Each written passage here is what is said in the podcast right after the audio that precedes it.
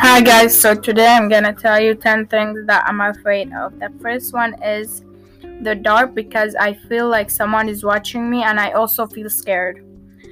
Second, uh, creepy places. I like I I feel scared and I feel like there's a lot of dolls and ghosts there.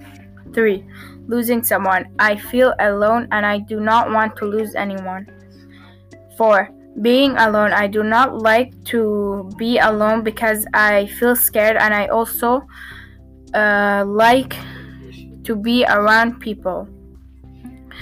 5. Uh, scary movies. I cannot sleep at night and I also think think about scary things. 6. Spiders. I hate their legs and I hate their eyes. 7 that is someone is watching me or following me. I feel scared from that. The heights, the laundry room, I am afraid of dogs.